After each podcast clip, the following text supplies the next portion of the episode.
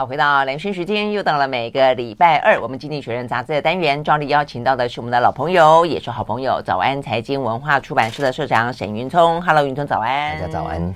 好，这一期的封面故事呢，很法国，哎，这真的看起来像一个舞台的感觉哈。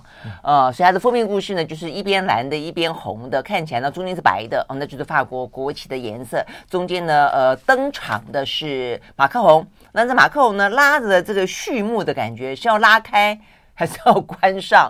不知道。OK，好。那事实上呢，第一波的呃、这个呃第一轮的总统大选的选举哦、在昨天出来，马克宏惊险的啊这个赢得了第一轮。呃，所以显然的啊，这个看起来整个的法国的大选的局势，比起大家所想象的，或者比起马呃马克宏自己啊所预期的来的更加的紧张哦、所以呢，大家都会高度的关注，到底呢呃这个法国的总统大选第二轮是不是成功的哦、这个马克。红可以继续的连任。那这标题哦，这个刚才我还特别问了云聪，他特别提到的就是说，这个标题讲到的是说，呃，matter beyond France，意思就是说呢，呃，这个大选的结果可能不只是马克宏个人的胜利与否而已哦，关注的是更大的，可能整个欧盟乃至于呢牵动更多的一个局势。好，所以很重要喽。好，那所以呢，到底状况怎么样？经济学人杂志怎么看呢？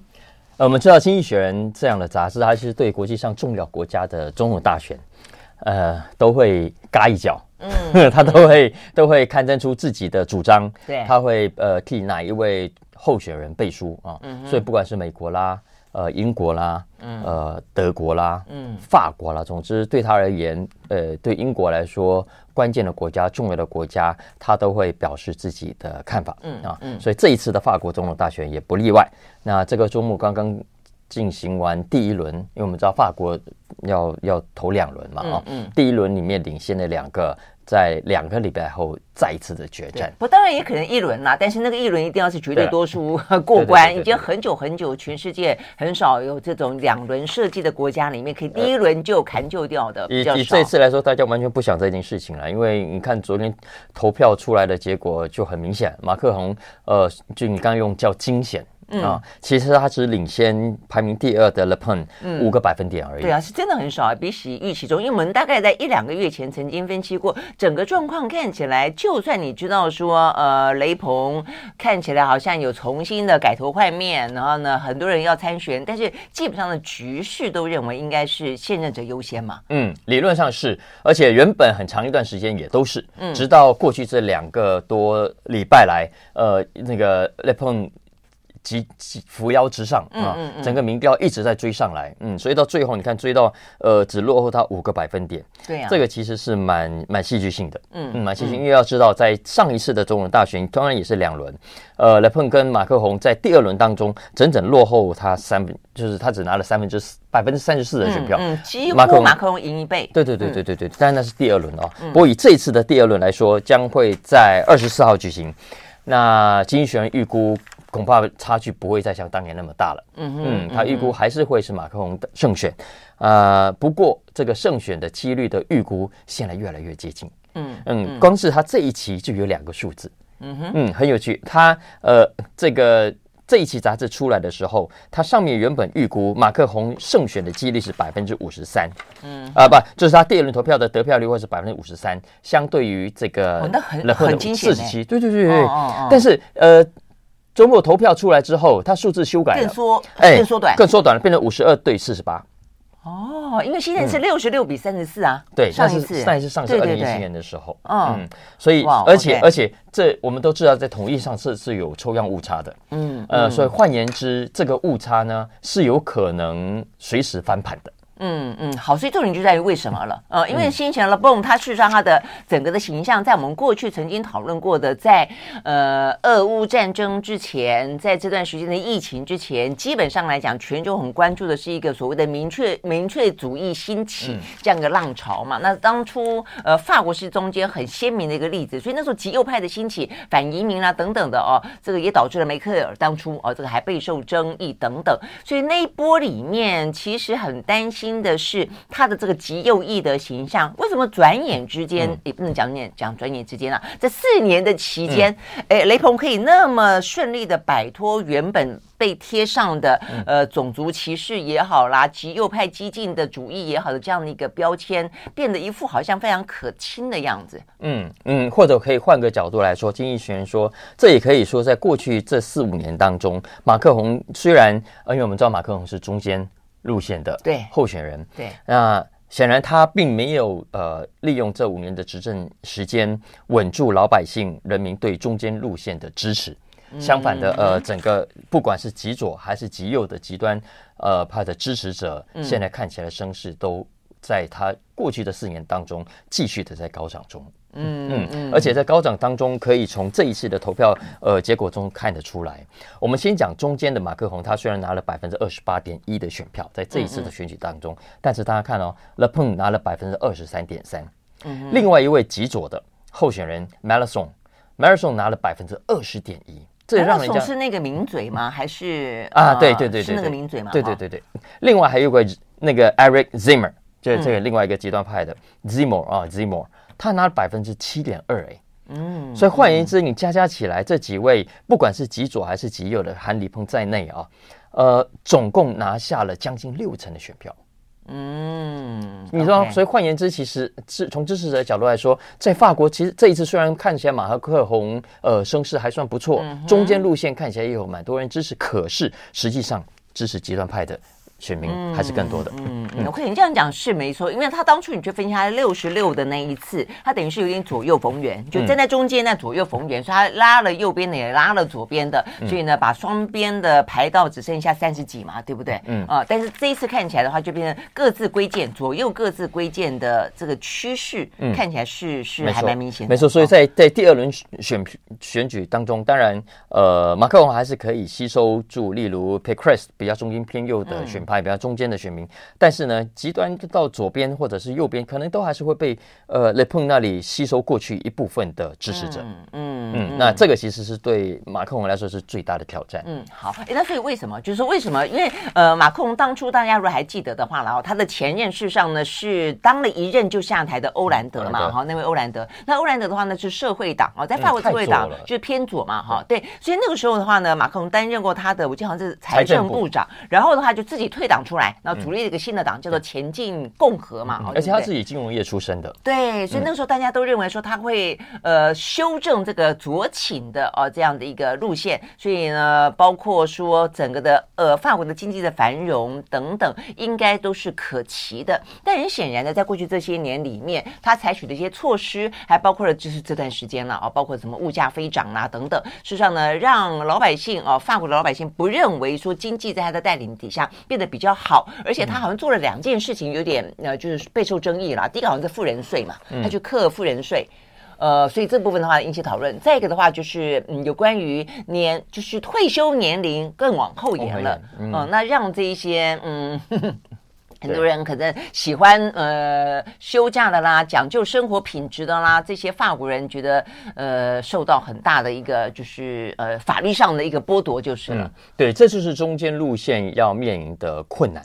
嗯啊呃，经济学人说，马克龙这次在选举当中整整个声量上远远不及勒庞。很重要的几个原因，包括第一个，先天上，呃，你要走中间路线，就代表着你必须呃，跟左跟右之间，就像这个封面一样，把红的跟蓝的要拉的靠近一点啊，所以你得一手在这边，一手在那边，所以某种的复杂的妥协。那你在在在在这舆论上，在言论上，你永远敌不过简单的激烈的口号的。啊、uh,，OK，是、uh, 是这样子，嗯、uh,，所以所以呃，他相对当然不讨喜。你看，像退休年龄的延后这件事情，所有都知道，对法国来说多么重要。不只是法国，所有的人口老化中的西方国家来说，都都急需呃用这个方式来维持这个整个劳动力呃的不会快速的老化啊。所以在但但问题是，哈，你看我这么老还要工作，就是、啊、这么老才能够、嗯、才能够领到退休金，他当然是不讨喜的。对法国人来说，一个是工作的长度，我就说多少年要工作到什到什么时候退休，一个是工时这件事情都是非常的，嗯、对，对不对？都是非常的重要的。对，而且你看，在不止对内的政策上，嗯、对国际政策上也是一样啊。那、嗯、马克龙其实对俄罗斯，他就没有了碰来的这么这么积极的，觉得嗯，我就是要挺你。对不对？嗯、然后他对对乌克兰事件来说，他也不像勒佩那样就旗帜鲜明的有他们的主张。相反的，他觉得他对俄罗斯，他虽然他虽然谴责俄罗斯呃发起这场战争，但是他也认为跟俄罗斯之间的关系不应该是对抗，而是应该合作。嗯对，我觉得这也反映出来这段时间，刚才云通特别讲到说，为什么这段时间好像又快速的更拉近？因为呢，其实外呃外交一直是马克龙蛮专注也蛮喜好的一个呃国际大舞台，他其实一直很热衷于去穿梭，不管在欧盟的内部想要成为继梅克尔之后的一个欧盟的领导人，或者是在这次俄乌的过程当中，哎，他见了好几次普丁哦，但是呢，普丁呢都蛮不给他面子的哦，就是说见了以后，哎，突然之间呃都没有信守承诺啦，或者又出兵的更。多了啊，等等等啊，嗯、那所以其实让这个以外交想要来去替自己增加更多的一些政绩，展现出来这个啊、呃、大法国哦这样一个气势的马克宏，其实这方面完全没有得分，甚至失分。嗯，所以啊，所以嗯、呃，所以经济学人说在。在整个为什么他封面上，经济学人说马克龙的胜选，呃，相对来说是很重要的，而且不只是对法国而言重要，而是 beyond 法国。因为我们知道全球现在都受极端主义之苦，嗯，很多的政治光谱上，极端主义讲话大声嘛，哦，主张很激烈，所以很容易赢得选票。但是这样的人当选之后，他往往在整个政策适应上，你会发现，你要当就是执政是全民性的，所以你不是只能服务你支持你的人。相反，的另一边的人，你也必须去照顾他，啊、所以你在政治上，你势必得面对某种的妥协。嗯。啊、呃，但我们现在看到经济学人说，你看像英国，那一下子就脱欧啦。嗯，，OK，有另有另外一半不赞成脱欧的人，现在气得半死啊。嗯，嗯呃，美国也是，然后选出川普出来，然后最后呃，为了把川普推翻，出了个拜登，哈，呃，欧盟其实也是一样，很多国家，你看，呃，希腊啦，极左啦哈，意大利啦，甚至他说原本照理说应该是比较理性、冷静、沉着的瑞典啦、德国啦、丹麦啦，现在极端主义的声音也是很高涨的。嗯嗯，所以在这种情况下，如果马克宏呃在这次选举当中又落败，让法国又让极端的呃比较相对极端的勒庞给当选，那连法国也可以说沦陷嘛。嗯嗯，又沦落，呃，又落入了极端主义的手中了。嗯嗯，所以这其实对整个欧洲乃至全球的政治稳定来说，都不是好消息。嗯嗯，所以言下之意就是说，《经济学人》杂志认为，这个雷鹏事实际上只是暂时的披上一个不极端的外衣而已，暂时的做一个伪装，但是他骨子里面相对来说还是比较极端的。呃，他也不见得伪装，而是因为在至少在初选的过程中，是这样，还有比他更极端的，他相对之下反而是温和的。通常来讲，我觉得都是这样子啦，就是选举的时候，大家都会试的比较靠向中间嘛。一选完之后的话，就各自的，你不能讲说他们呃原形毕露啦，但是基本上来说，选举期间跟执政期间，通常来说都会有一个一定程度的落差嘛，对不对啊？不过看来，因为到最后，呃，的确，当二十四号。变成两强对争的时候，嗯、我相信法国的选民会相对比较冷静，嗯，重新再做一些选择，对，继续对，重新再做选择，因为毕竟你回头再检视马克宏过去这段时间来，呃，至少在经济表现上，他走中间路线，呃，看起来是对法国而言是好的。嗯，因为马克我们知道他其实主张还是要拥抱全球化的，还是要拥抱自由贸易的。那这个自由贸易如果对法国的劳工，尤其是蓝领基层的劳工造成伤害的话，那问题不在于全球化，问题是在必须协助这些技能上不足的法国劳工们怎么样去跟上全球化的脚步。那他的劳工。政策的改革，它的整个发展政策、经济政策的改革，也是比较重视所谓的市场机制的。呃，它当然有些地方，例如像电价，它还是忍不住觉得政府应该出手干预。嗯，但整体而言，看在比较自由派的经济学人眼中来说，还是比较符合呃他们的主张的，就觉得嗯，回到市场机制，呃，对于法国经济乃至于全球经济都是比较好的。嗯嗯嗯，因为他是从左派政党出来的，所以他基本上是从他当初的社会福利主张，嗯、我呃加上一点往往中间倾斜，加上一点资本主义、自由主义的色彩在里面，嗯、所以可能比较又符合法国，又符合目前整个的呃潮流啦，应该这样说是不是？那是啊，就他就真的是一手拉着左边，一手拉着右边的这样的人，嗯、是这样子，没错。嗯、OK，好，我们休息再回到现场。I like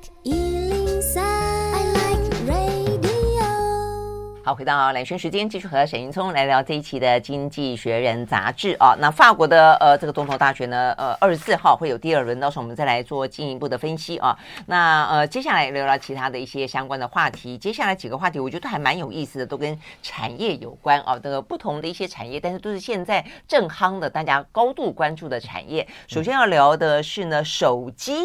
手机市场饱和之后，接下来穿戴装置的平台将会快速的崛起。因为穿这个蛮蛮有意思，因为穿穿戴装置已经讲好久了，但是好像你会觉得一段时间都有就只闻楼梯响，但真正你说要蔚为风潮，除了戴手表量心跳，嗯，然后呢，呃，睡眠状态，嗯，还有步数，嗯，走几步之外，好像没有更多的一些应用。嗯，哎，所以现在是怎么样？有新的一些可能性了吗？这一期《经济学人》的 Business 的头条，我觉得非常有意思，我觉得有趋势性啊。嗯，呃，也推荐给大家看。呃，他其实谈的是整个科技平台的可能出现的移转。嗯，怎么说呢？讲到科技平台，我们知道过去我们最早用桌上机型，后来改用笔电。啊，笔电就很夯，很多人就不用再买桌上型，又占空间又麻烦。但笔电家里可以用，外面也可以用。嗯，那后来呢，出现了智慧型手机，就把笔电给取代掉了。哎、嗯，某种程度的取代掉，不是全部啊。嗯、啊，手机从二零零七年 iPhone 诞生之后。他们发现到今天为它成了一切的重心了。我们以这个小小的一幕，呃，用来找看社群媒体啦，呃，打电动啦，哎，对对对对，呃，这个这个找路啦。那些谁云聪，谁云聪需要找路，卫星定位要不然会迷路啊，等等。总之，这个这个玩意儿哦，已经成了我们生活中一个重要的平台。嗯，是啊，那也让 Apple 赚翻了，它现在变成全球市值最高、嗯、也最赚钱、现金最赚的饱饱的一家公司。为什么？嗯、因为它不只是赚硬体的钱，它还赚控制了这个平台的商机。嗯嗯嗯，它光是它上了 App Store，去年就让它赚了一千三百五十亿。嗯，哦，手机上的广告也让它赚了三千亿。对，哇所以，嗯呃，整体而言，这个。呃，平台力量之大已经毋庸置疑。对，不过经济学这一期这个这个 business 的头条，它其实是要告诉我们，现在有越来越多证据显示呢，Apple 的这个平台优势现在还是还是很强，没错哦，但是正在褪色中。嗯，但是你刚刚讲 Apple 是因为它在这个智慧型手机的整个的一路走来，事实上是是领头羊。但事实上，你刚刚要讲的就不只是 Apple，当然不是，就所有的智慧型手机呃即将要被翻转。是。呃，智慧型手，它从几个讯息来看啊。首先，第一个，智慧型手机的销售成长，嗯，已经明显放慢，甚至是已经在衰退了。他举了两个数字，一个是在二零一七年，也是智慧型手机销售的高峰，一年卖出了一亿七千六百万台，嗯，那是二零一七年。呃，八九十十一，四年后的二零二一年，嗯，总体的出货量是一亿五千三百亿台。嗯，所以其实是讲减少的，其实很合理啊，因为、嗯、因为其实现在的手机的状况在于，除非你是旧换新，嗯。那否则的话，基本上你并没有太多的一个新的说哦，什么功能变得跟以前不一样了？呃，什么东西大跃进了？其实并没有，没错，对没错。它的成熟度来说，已经到了一个就是某个巅峰了。新一代跟旧一代之间的科技的跃进程度，相对没有像过去来的这么大了。没错，也因此呢，消费者要去 upgrade，要去更新，呃，更换自己手机的意愿不再那么高了。嗯，对。好，所以这个其实也就显示说，智慧型手机的整个平台的稳定性已经出现了。嗯哼，嗯，相较之下呢，目前最夯的其实是你刚刚已经提到的，呃，各种基于智慧型手机而衍生出来的各种穿戴装置装置啊，嗯。哎，好了，我们也要打算笑你，不要那么心虚。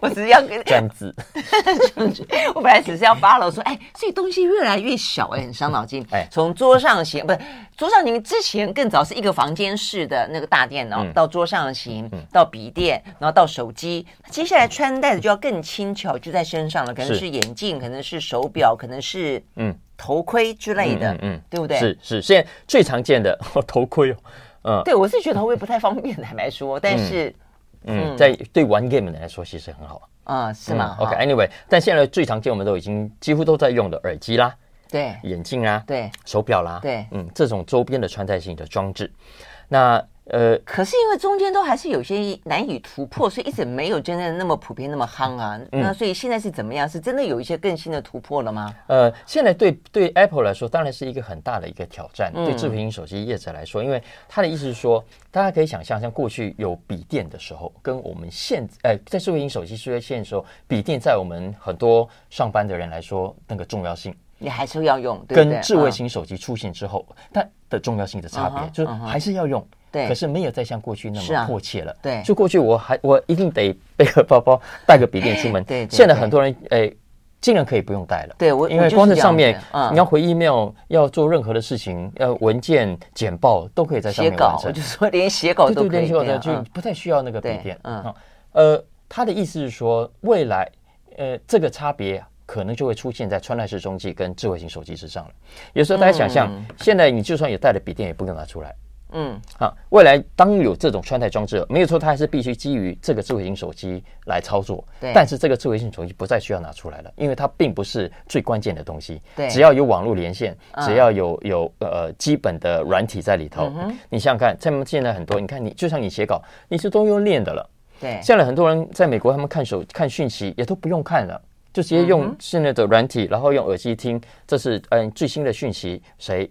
传来几点几分传来那讯息内容是什么？嗯，然后呃回复就这样用讲的了。但是我觉得你刚刚讲到一个蛮重要的重点哦，就是你要就一个呃电脑所需要的核心运转来说，我完完全全相信人类在智力当中的能力，就是你可以把它缩的越来越小，越来越小，越来越小，就像晶片哦哦几纳米几纳米越来越那个一样。嗯，但是我觉得总要看吧。嗯，荧幕的需求，我觉得到手机已经算紧绷啊，你不觉得吗？哎，连追剧、连玩 game，你都要在那么小的荧幕里面。像很多现在朋友都都看这个追剧，我是没办法的。我觉得那么小，我没有办法看到那种场面很大的磅礴，我也没有办法看到呢很多镜头当中的细腻。我都觉得那么小的荧幕，你这样子怎么人家？包括那种电影啊，那么多有才华的人用了多好的心思帮你去设计布景啦、穿着啦、呃光线啦啊什么声音，你就放那么小的荧幕就把我会觉得有点糟蹋了。所以我的意思是说，当你再缩小，譬如说说缩小到手手表好了，那么小的荧幕，你说这样以后要追剧吗？要玩 game 吗？我我不不可能。呃，他不是这个意思啊，哦、所以他这次说的这个穿戴装置的新平台，嗯、并不是指单一的手表也好啦，呃，眼镜也好啦，嗯、耳机也好，不是，不是，而是以上的总结合。总结合，嗯，就是以上，就是他发现说，呃，未来这过去所有活动都集中在这个小荧幕，对，未来这个小荧幕上目前所扮演的功能，很可能都会移转到各种的穿戴式装置装置上。啊哈。游戏不需要看的部分，你可能会透过这些东西先去下达指令。是，那可能如果需要看，才会回到一些需要荧幕的地方。是哦，是。所以当然了，这个想象中的未来也不会说马上就到来，就就到现在我们都还是不太习惯的哈。嗯嗯嗯，但是要知道，这一个重要的意义是在于，呃，当大家开始觉得这个东西已经没有什么搞头，就是没有什么太大的技术跃进，啊、所以我不太愿意。花钱去 upgrade 它，了解。嗯、但是，哎，听起来这个耳机进步很快哦。对，对，哎，这个眼镜听看起来功能很强哦。对，这个手表不再像过去的 Smart Watch 那样不好用，而是有更多的功能在里面。嗯，当消费者的钱是往那里去花的时候，其实也就代表着。那里的开发，那里的技术的进步，包括那边的投资是就会更多，对不对？完全了解，因为你要新创的投资，总会要投资一些没发生的、有未来性的、有可能性的东西嘛。哦，你这样讲，我又突然间想到，先前本来有讲到过说，呃，所有的呃载具，其实手机之外，除了穿戴之外，外，车子以后会变成一个载具啊，没错，家里面也会成为另外一种可能的载体啊，物联网。所以以后的车窗可以成为荧幕，以前不是有这样讲过吗？嗯，搞不好以后真的就是家里也是啊，就是你未来追剧，未来它一定还会有更多的投影呃的的功能跟科技，让你不用在上面看。嗯，然后你刚才讲找路也是，我们现在开车找路，我得靠这个啊。但现在电动车谁在看这个？车上就直接一上车说啊，我要去哪里，然后然后呃，地图导引比什么都还准确。对，所以搞不好以后你车子前面那个窗户就变成全向式的，但它会影响到你的看看路，就是路面，它可以有穿透性吗？最终极的想象根本连玻璃都不用。啊，自动驾驶我干嘛还要看前面？那总是要有玻璃吧，总是挡风吧？不用挡风吗？不用，一面墙，一面钢，一面铁，我干嘛要看外面？关起来隐秘性多高啊？你这是一个什么？这是地面碉堡吗？因为整个的移动式碉堡，这个这个这个想象有点太夸张，因为末世之后的感觉了。总之，呃，说。经济学也也说，这个不会是啊，一转眼三五年的可能就会发生，嗯嗯、但但这绝对是一个值得注意的方向啊，因为现在其实看起来，呃，在这各种的穿戴式大战当中，已经成为兵家必争了。Apple Apple 自己要在二零二三年才会首发他自己穿戴装置，呃，那个眼镜，嗯嗯嗯，呃，但脸书那个 Meta 的 Quest Two，呃，过去这一年半当中就已经卖了一千万台。哦，他的什么东西？呃，Quest Two，他有就是他其实他们买了一个啊，对对对对对，那个就是 One VR 的那个东西。哦，然后呃，它比较高档的版本叫 Cambria 啊，据说它今年就会推出了。微软呢也有一个很贵的叫 HoloLens Two，嗯嗯，这个他们我我看到也有人在用哦，嗯呃，但它相对是比较贵的，是 for 企业用，for for 军事用途的。我看到好像很多现在应用就是所谓的呃混搭实境，嗯，对对对对对对对，就是 AR VR，对对呃，现在看起来，所以所以经济学人说，这个穿戴装置所构成的市场其实分成两大块，一大块是硬体，嗯，OK，就是直接卖这个东西，但未来更有想象空间的，就是这一些硬体所共同搭载出来的平台。嗯哼，嗯，所以换言之，我这个东西变成就是一个呃 WiFi。总机这个这个这个软体的总站，但一切其实就衍生到投射到其他地方，投射到其他地方，对不对？OK，所以云聪如果这样讲的话，就就有点又是回到我们先前跟大家推讲过的，有关于这些呃，在台湾就是它的娱乐性也很强啦，就它又连接到了所谓的呃未来的 Meta 元元宇宙这个概念了啦，可能就不止在实际的世界里面，我们需要这些平台装置穿穿制呃。穿戴啊，这样的一个装置平台而已。嗯、就是说，你可能未来进到元宇宙的时候，你还有很多的一些可能性，也同时会发生在虚拟虚实之间，好、对不对？嗯嗯，嗯。OK，好，我们休息回到现场。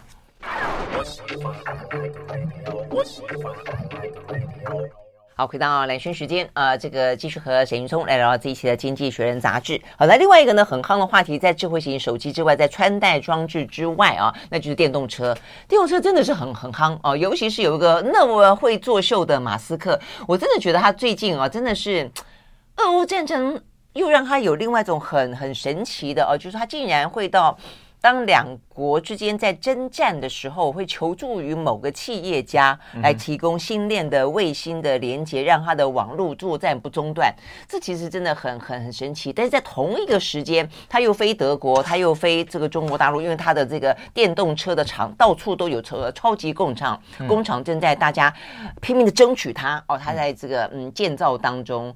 所以呃，我觉得这个时代真的好特别，就是你很难想象一个企业家所能够扮演的角色。嗯，他基本上已经形同一个国家的呃领导人了。呃，其实 Meta 某个程度来讲，这个佐科伯其实他也是想要这样的扮演者，他现在变得低调一点，因为先前宣中央宣传部长。哎。对他们自己本身的争议性当然就很高，因为权力太大了啦。那马斯克基本上来讲是是 new rock star 哦。那呃，OK，所以呢这边要讲的就是说，现在呢他这个到哪里去，哪里就会成为一个话题。嗯，我们要讲这个中国的电动车市场呀。嗯，呃，其实这一期有两篇跟马斯克有关的，一篇其实是谈他最近还有一个新闻，他现在突然变成 Twitter 的大股东。对对对对，就我刚忘了讲这个，也是讲很神奇，而且他是他被。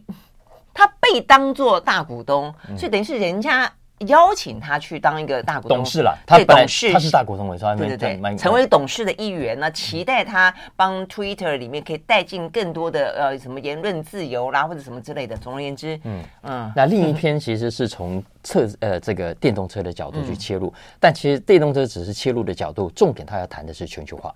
嗯，呃，在现在这个新地缘政治的状态底下，请问会怎么去演变？嗯，因为要知道，在过去这二十到三十年当中，就包括我们台湾在内，大家都相信全球化，嗯，因为觉得全球分工，大家可以呃在彼此竞争下、更开放的环境下，呃，有更好的产品出现，更好的服务出现，也更有效率啊，大家彼此分工，嗯，呃，但是。但是过去这些年来的地缘政治演变，你看，川普一上来就跟中国翻脸，嗯，然后现在俄乌战，呃，世界又要分裂成两个以上的不同的阵营，那怎么办啊？那这个文章很有意思，呃，这是他的熊彼得专栏啊，呃，我觉得非常有意思。他谈，他就从电动车嗯谈起，为什么呢？因为这个熊彼得这个专栏的作家，他说他原本最早是不开车的，嗯，很长时间不开车，后来他好不容易去买了一台车。嗯，他买了一台这个福斯的柴油车，嗯哼，就买了不久就发现柴油车丑闻。啊，就是这些这个柴油数据数数据造假，骗人，嗯，后来就就算了啊，这个就恢复骑脚踏车，所以 所以他的选择是不是回到骑的是骑脚踏车？好了，因为这这才对环境友善啊，环保是啊是没错。但接下来哎，如果真的需要用车，没道理再回去开。这个汽一般的汽油车，对，对吧？嗯、看来电动车是唯一的选择。嗯，嗯，但问题就来了，在现在的地缘政治的环境下，请问要怎么去买电动车？因为要知道，现在在欧洲能够买到的电动车，嗯，要么是中国生产的特斯拉，因为欧洲厂还没有，中国厂已经在生产了；嗯、要么是中国自己品牌的电动车。啊，这样子吗？你想想看，呃、我们身为欧洲人，可以买 这个敌对阵营的电动车吗？哦，你看未来如果这个供应链这个两边阵营搞翻，我可能连维修都成问题。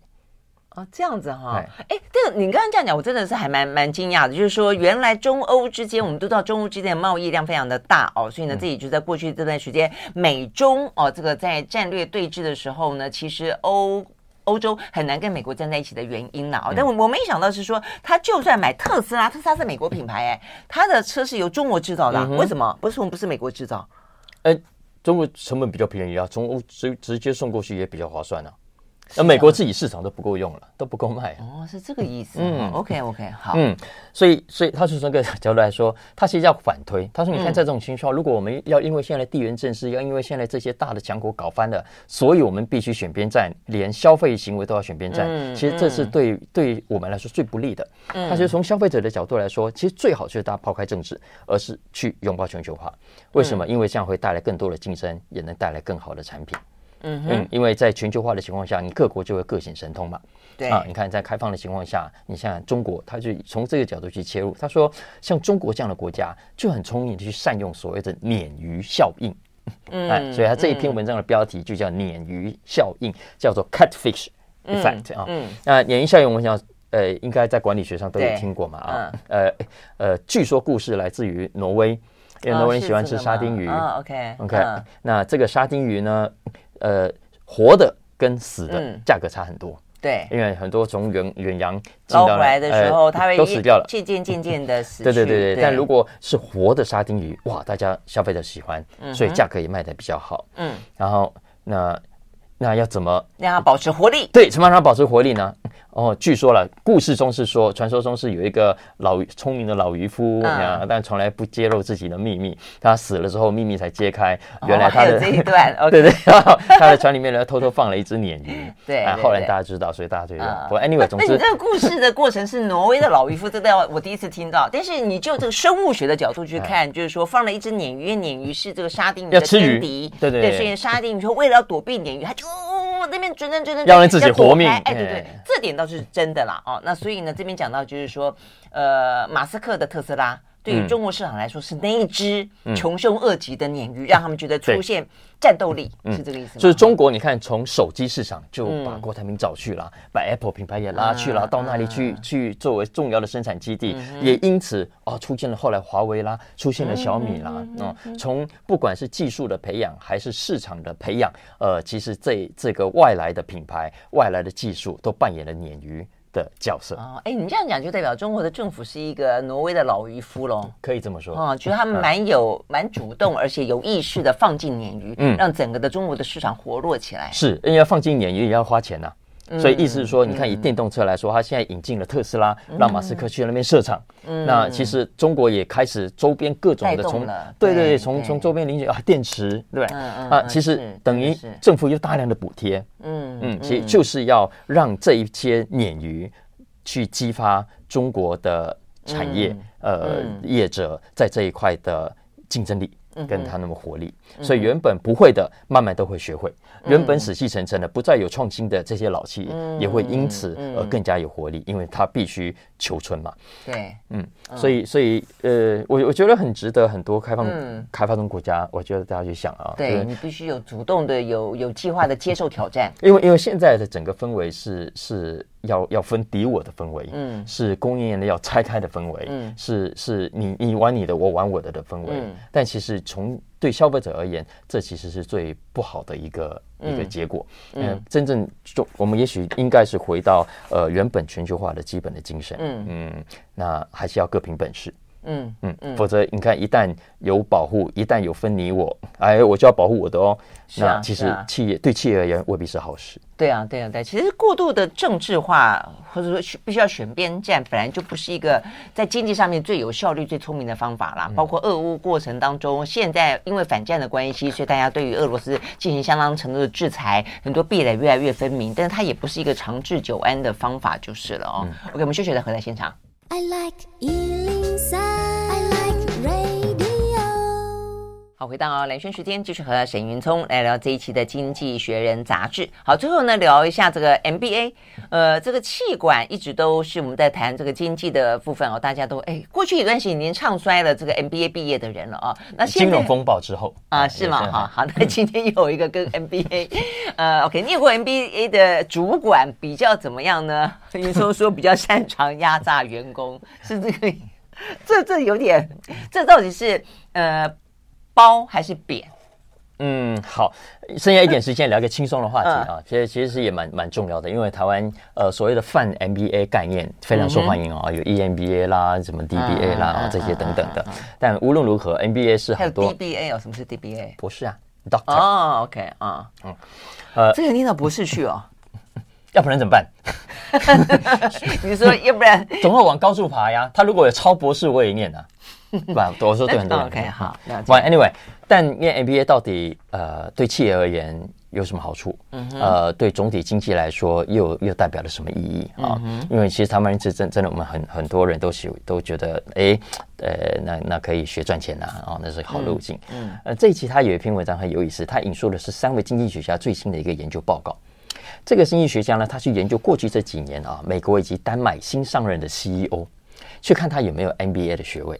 嗯，OK，结果他们去比较有 MBA 学位的企业 CEO 跟没有 MBA 毕业的企业 CEO 所带领出来的企业有什么不一样？嗯，OK，很明显的，首先第一个就资产报酬率来说，ROA，OK，呃，Return on Assets，嗯哼，的确有念 MBA 的较高。哎，我觉得你这样听起来好像 NBA 哦，NBA，NBA，反正我觉得哎，打过球的表现都比较好。呵，MBA 就？NBA 但是我还问一个，为什么要研究丹麦啊？哎哎，这个这么经济学家的背景来了，哦，这样子，OK，相关的有趣而已哈。嗯，他说呢，呃，有 NBA 学位的，NBA 学位的 CEO 啊，呃，他们所带领的企业过去五年的资产报酬率比其他人都要来得高，在美国高出三个百分点，在丹麦高出一点五个百分点，一点五好像没有算很多，但也是高啊，就总体而言，所以总而言之是有比较是有意义的，是有意义的啊。嗯，但是它为什么比较高呢？嗯，是生意比较好，营收比较高吗？不是，是因为生产力比较高，单位效效率比较好吗？哎，也不是，结果是因为它成功了压低了员工的薪资。哦，在美国这些 C 有念 MBA 的 CEO 上任以来，呃所的员工薪资在美国少了百分之六，在丹麦少了百分之三。这更这比例更高哎，对不对？比比说你那个营运比较好的，所以代表的是有念 MBA 的主管，老板会比较喜欢，对，股东比较喜欢，然后但是员工比较讨厌，所以说这些 CEO good for profit，but 真的。bad for workers，真的。